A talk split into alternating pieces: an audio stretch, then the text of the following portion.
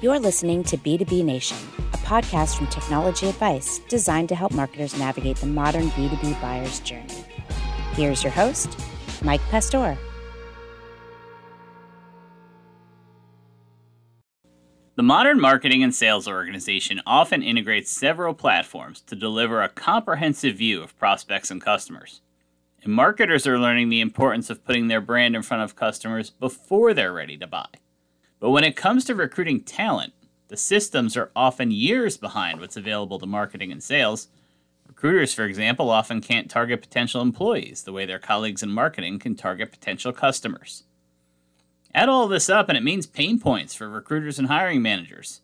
And customer pain points are where marketers need to focus.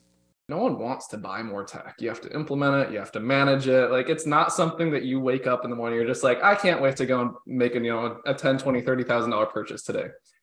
So the main reason that people do it is they need to find ways to overcome problems that they're facing. So the way that you do this is by showing that you understand the problems that they face, that you're able to communicate the outcomes of this, not just the features, uh, that you can show how it actually solves these problems. And then you can do it in a way that demonstrates that your company is an expert in the space. They get it, they can speak to it at a subject matter level expert. And it's not just a company looking to make a few bucks off of you. So buyers are really smart. They can read through it when they can tell it's just someone that's trying to get you to swipe your credit card versus people that have been there, have solved it, like they're in it for their customer success versus, you know, trying to IPO or trying to trying to cash out later on and, and be acquired. That's Sam Kuenhle, VP of Marketing at Loxo. On this episode of the B2B Nation podcast, Sam and I talk about his team's challenges and goals and the difference between content that matters versus content that converts. Welcome to B2B Nation. Sam Kuenhle from Loxo. Welcome to B2B Nation. Why don't you take a minute and tell us who you are and what you do? Yeah, as you said, Sam Kuenhle, um, VP of Marketing over at Loxo. So I've I've been in B2B marketing for past 10 years have done ops, digital marketing, demand gen, um, did it at a big company, a billion dollars in, in revenue, startups, agency. So I've seen it all, experienced it all. And, and now I've, I've went back in house with Loxo and I'm, I'm having a lot of fun here. All right. So let's talk a little bit about Loxo. I'm, you know, I look at this as a kind of marketing focused mind and I see a tool that treats talent acquisition similar to the way that companies treat customer acquisition. And given that they're both very valuable to the success of any organization, I think that makes a lot of sense to me. But tell us about Loxo and what it does. Yeah. So at Loxo, our goal is to help companies recruit more intelligently and effectively. So, like, that's a broad statement, right? What does it really mean? So, the running joke in the industry that I picked up on in the in the short two and a half months that I've been here is that HR tech is often five to ten years behind marketing and sales tech. So a recruiter is often working in like nine plus different platforms to do their job. That that sounds really efficient and enjoyable to me. Not.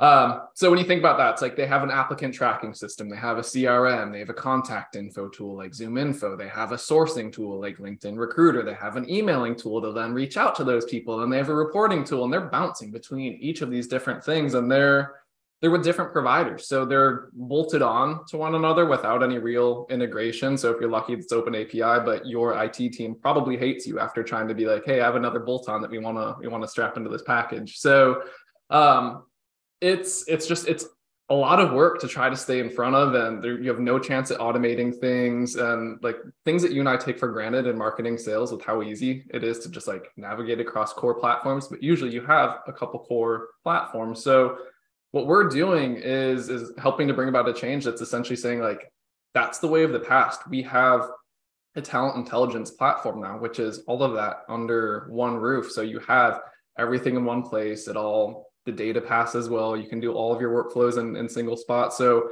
um, just had a, a customer the other day who was telling us that they spend four and a half hours a week just moving info from LinkedIn to their ATS system. We have a workflow that does that in 10 minutes in a week. So we're like, we you want to talk about just like one way that you're going to save time and energy like there you go so that's just one instance of of countless of what happens when you try to piece all these together and and having that in one spot so to come back to your question about treating talent acquisition the way that most companies treat customer acquisition, like it's it's something that is spot on and something that I picked up on when I first came here. So you and I are marketers. We can look back at 10, 15 years ago and think of like spray and pray marketing, focus on lead quantity over lead quality. You're only running demand capture campaigns for those who are actively in the market.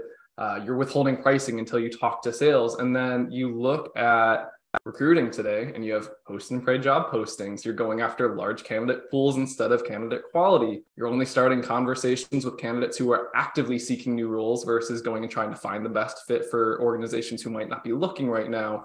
Um, and my favorite is that compensation or the company name are being withheld by the recruiter. Oh, you have to have a conversation with us first before we share that. So, a lot of these things, I mean, I could go on and on about that, but there are so many different similarities within there that it's like you and I have seen how marketing has evolved since then with people that are focused on like, let's get in front of people before they're ready to buy, messaging that's actually relevant to our ICP, create demand where our customers and prospects spend their time. So it's like I'm almost looking into a crystal ball and saying, I think I know where recruiting tech is headed. Let's start to make that happen for recruiters. No one has more job listings out there than confidential. Whoever they are, they're hiring a lot, right? like... stealth mode. Yeah, stealth mode's right behind them. it sounds like a good message because as you said recruiters have all these different tools and platforms. And the other you know thing to think about too is these days you have to defend the spend on each of those platforms which is not a joy for anybody. And inevitably they're all due for renewal at different times. So you spend uh, several weeks of the year trying to tell people you need to do this and you need to approve the spend on it so it's a good story for consolidating things, but every marketer faces challenges. What are the challenges that you and your team face at Loxo? I would say it's a challenge that I've dreamt of forever as a marketer that I didn't think existed. Um, we have an incredible product here. Prospects don't believe it until they see it, and when they do, they go through a demo or they try it for themselves. We have we have a dual motion model. They immediately see the value, and their question to us is always, why didn't I know about Loxo sooner?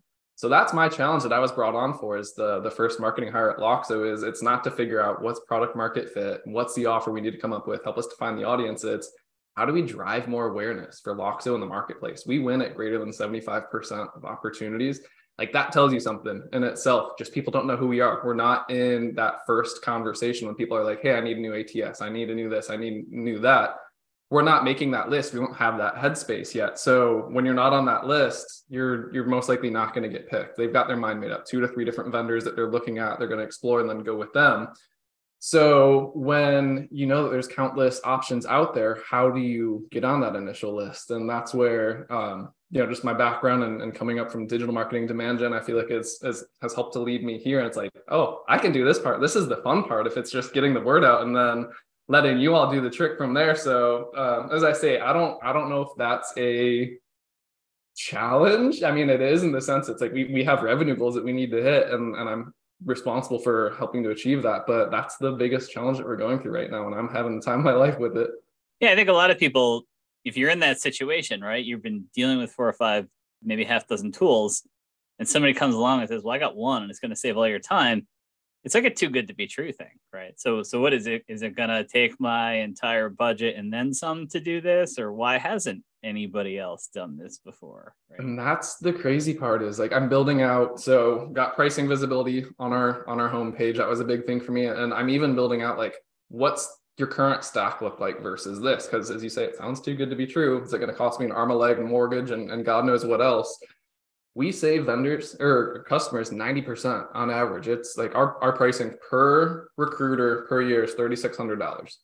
The average recruiter per year, when you add up their ATS, their CRM, the LinkedIn license, the Zoom info stuff, they're looking at close to 30 to 40 to 50,000 per recruiter. So that's also the beauty of being able to have it all in one place is, is hey, we, we can do this for a lot cheaper. We've got great data um, and, and making it more easy and accessible. So our our founders have been working on this for 10 years. They have really been thinking about the business model and we are not vc funded so we have the time to be able to think about how do we want to go to market and do it in a way that we set our own goals. We're basically customer funded right? The more customers that we bring on the more that we can grow. So it's it's been a lot of fun to to watch and the demand's there the market's big. So it, it's this flywheel it's just started and and that's where we're at yeah, it, it is the fun part to have something that you're excited about and get it out there in front of the audience. You know, you could say sort of the message development, the product market fit, all that other stuff. It's essential. I think the mistake some people make is they want to get to the exciting part, right? It's like when you take your kids to the amusement park and they run straight to the roller coasters. But if you didn't do that work, you're going to have a hard time accomplishing your goals, getting stuff, getting a good message in front of your audience. Exactly. All right, so I have a content background for the most part. So the blending of the art and science and marketing is always interesting to me because it seems like a lot of marketers fall on one side or the other. You recently had a conversation going on LinkedIn about creating content that matters versus creating content that converts. And, you know, first of all, it's not an either or, right? Um, this is a topic, a, a lot of other great LinkedIn posters touch on this topic. Jay Acunzo comes to mind as somebody who does it, but what advice do you have for marketers that are trying to convince leadership to invest the time and resources in stories that matter and not the stories that just nice story how many leads did it get us? Yeah so that art science balance is it's a tough one to find but once you do it is it's a huge unlock and it's different for every business because you have to deal with personalities and everything else. So that's one thing that you do have to sort out. There's no silver bullet that says like which do you do but my favorite exercise, um, is something that I learned from uh, a former manager when I was in house at the, the, large enterprise company and then working with 50 plus different um, companies when I was in the agency side is I like to sit down with leadership and just ask them, tell me about the last time that you bought something. You've got the CEO, the CFO, head of marketing, different people in the room usually you're going to hear answers like you know our head of marketing sent me a link on slack to check out this product. I heard their ceo on a podcast. I saw a video that they produced and then shared in the community that i'm a part of. You get these different answers and then i googled them later when we were ready to talk ready to explore and so I was like, that's really interesting. So a lot of those content pieces are are long form, or it's not this like ebook that assumes that you're ready to buy, but it's like it's the CEO talking in a podcast. Well, I hope he had something interesting to say. And usually they're more than like one, two minute clips. It's a long conversation. A video, okay, was it a was it a how-to? Was it something where they were showing like how to get through this pain, how to solve this problem? So again, these are these are things that are are helpful to individuals. It's not just this 30 second commercial that's that's running during the super bowl or, or, anything like that. It's it's meaningful stuff. And so that's where you go back to and, and b2b software especially like no one wants to buy more tech. You have to implement it. You have to manage it. Like it's not something that you wake up in the morning you're just like i can't wait to go and make a you know a 10 20 30 thousand dollar purchase today so the main reason that people do it is they need to find ways to overcome problems that they're facing. So the way that you do this is by showing that you understand the problems that they face, that you're able to communicate the outcomes of this, not just the features, uh, that you can show how it actually solves these problems. And then you can do it in a way that demonstrates that your company is an expert in the space. They get it, they can speak to it at a subject matter level expert. And it's not just a company looking to make a few bucks off of you. So buyers are really smart. They can read through it when they can tell it's just someone that's trying to get you to swipe your credit card versus people that have been there, have solved it, like they're in it for their customer success versus, you know, trying to IPO or trying to trying to cash out later on and, and be acquired. So um yeah back to like making content that matters it aligns to our business and and what we're here for we want to help recruiters and companies do it more intelligently effectively and that stuff that fascinates all of us is like we like the psychology behind it. Like how can we do that? And we have such a great product. Like i said earlier when you show them and they see the magic of it that's when the aha moment happens. So how do i do that? Through marketing. It's through the videos. It's talking about it on podcasts and everyone everything else. So that's why i say it's like you can talk about features and roi this and have your great blue B2B background and a, in a design and look like everyone else. But when you create something meaningful, that's what helps you stay on that like that first list I was talking about earlier, where you're top of mind when they are ready to buy. It's not an immediate conversion oriented content piece, but it's just as helpful and relevant to a prospect as it is to a customer, as it is to someone who's buying today or a year from now. And I think it's important to make sure your your story addresses the customer from their point of view. I think the big mistake in B2B tech is a lot of people get excited about what they've built and how they built it and look what we did and like that's all great, I think, you know, there are people who are into cars, how cars run, what kind of engine it is, but a lot of us just want to know is it going to get me from point A to point B without bankrupting me? And, you know, I think the same people fall on the same track in tech. Like, look, look at what I built, look at how great it is and all this technology that's in it. And it's just like, okay, but what does that mean for me, the user? Like, what do you, yeah. right? You talked about how much time you could save recruiters. Perfect. That's what they care about. And I used to think it was a joke in marketing, like be more time efficient and everything else.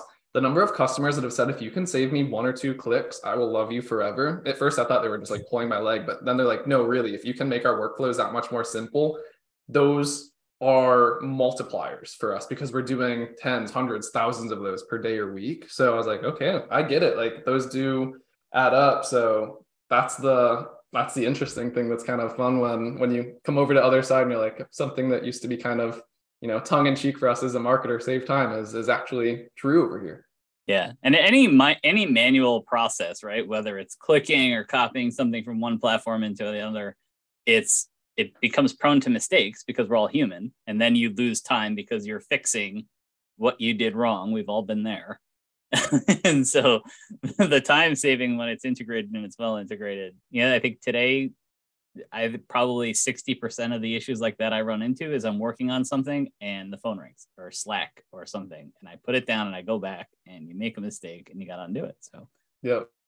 Oh yes. Data integrity. Love hate relationship with that so you you talked about getting pricing uh, transparency on the website at loxo and you know you've responsibility for revenue. What are some of the goals that you're willing to share for you and your team that you're working on this year? Yeah, um, 1.4 million MQLs. Kidding. I don't care about MQLs. Um, no, we have we have two big revenue goals, and so one is shared between myself and sales on the acquisition side.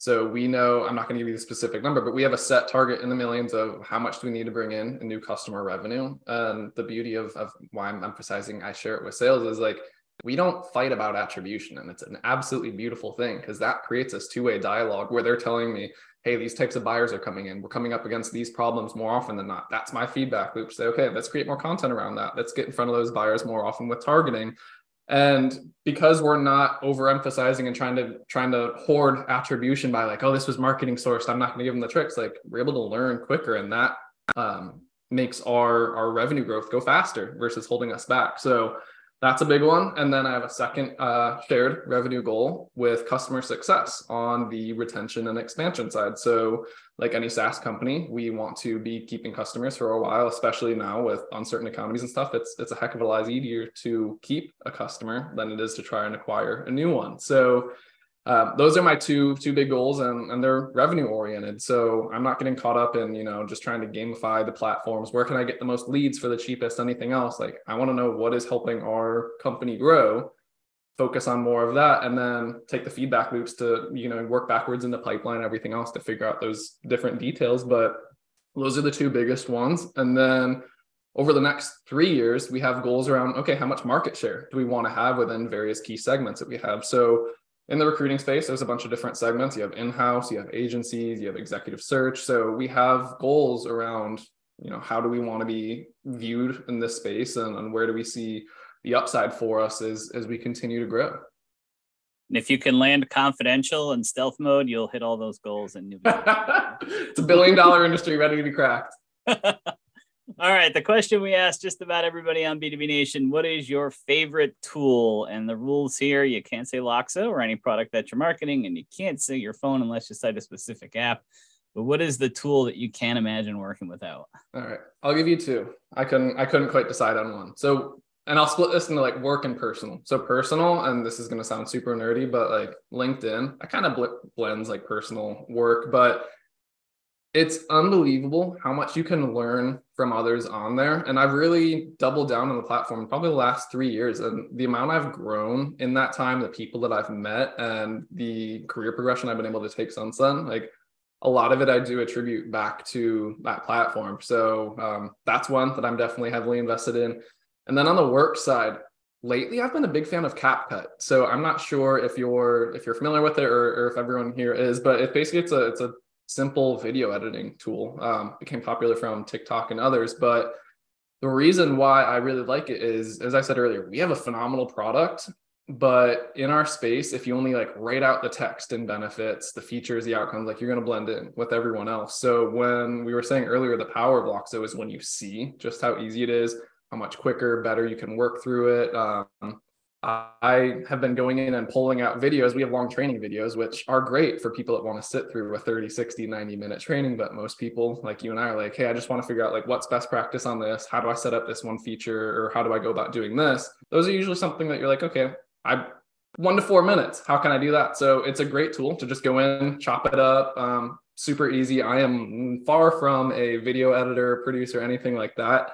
I could figure it out quickly. So um, it's really making it easy to expand beyond the traditional mediums from B2B software that you might be thinking of, where it's only like static images or anything else. Like it's really easy to modify and, and create videos that you already have and, and, and mash things together. I will echo what you say on LinkedIn. I think when I was kind of making the transition from the content side as an editorial writer into helping companies market their stuff, that it was kind of the first place that I turned. Like I need I need to understand. For me, it was I can't help people sell things unless I understand how people buy these things. And LinkedIn is where I went to learn it. And you know, not LinkedIn Learning, which is a fine tool and all, but I went for the free stuff, the people, the smart people from brands that I knew who'd been in the business a long time. And yeah, it's it's like continuing education, right, on a regular basis. Yeah, and it's all relevant. It's like what's going on today, not you know the the four year old textbook that is just being published on things that were popular back in 2016. Like here's how to use Facebook. It's like that thing's came and passed, my friend. So I need to learn like what's next. So that's the other part that that is huge to it. Yeah, real time learning. Like you think I like I got a little annoyed with like how much chat gpt was sort of taken over there for a few weeks like i joked that they should do chat gpt free friday but at the same time, it like you said, it tells you how quickly the community can respond to something that nobody knew was going to exist eight weeks ago, and boom, everybody's using it. Right? Yeah. Crazy. Yeah. That's a perfect example of it. All right, Sam Kuenhle from Loxo. Thanks for joining us on B2B Nation. Yeah, appreciate it. This was fun. Thanks again to Sam Kuenhle of Loxo for joining us on this episode of the B2B Nation podcast. If you found this episode insightful or helpful, subscribe to B2B Nation on Apple, Google, Spotify, or SoundCloud. Thanks to the technology advice team of Amy Dunn and Kimberly Heidbrader. Our theme song was composed by Mnemonics in the Guild. We'll catch you next time on B2B Nation.